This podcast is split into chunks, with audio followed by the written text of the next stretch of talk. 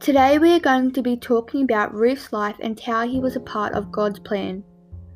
Ruth was one of the most well known women in the Bible. Ruth was a woman who, after being widowed, remained with her husband's mother. Ruth accompanies Naomi, her mother in law, to Bethlehem and then later marries Boaz, which was a distant relative of her late father in law.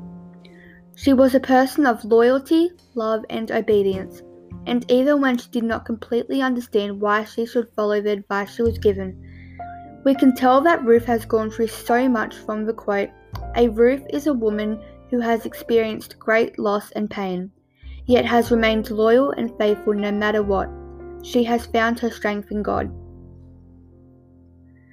In God's plan for Ruth, God wanted to send a message that there is no such thing as an unimportant person in His eyes, and that men and women are both equally important to God. God cares about men and women the same, not women more and not men more. We are all one in His eyes. But in many other religions, they often elevate men and dishonor women. Christianity is a religion that honors both men and women at the same level. There is no difference in his eyes. Ruth was a Mo- Moabite woman, and Israelites were forbidden to mix and interact because of their paganism and cultural differences. But because of a famine in Bethlehem, Naomi's family was forced to flee to Moab. The relationship between Ruth and Naomi reflects the faithful love of God offered to Israel and to us in the gift of covenant.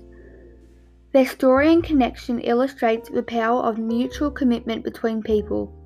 When we choose to surrender to, an- to loving another person, we form a relationship that testifies to God's faithfulness and not just our own. The quote for wherever you go, I will go, and wherever you stay, I will stay. Your people will be my people, and your God will be my God. This proves how strong their relationship must be. Ruth was a very successful in doing God's message, as people thought she was amazing, and she taught people the value of life. She spread the message of God loving everyone equally and is just overall a lovely person. She has the story of the most amazing love story ever.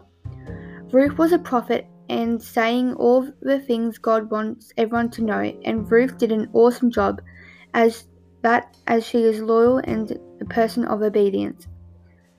All we can say is that Ruth is a very passionate and loving person.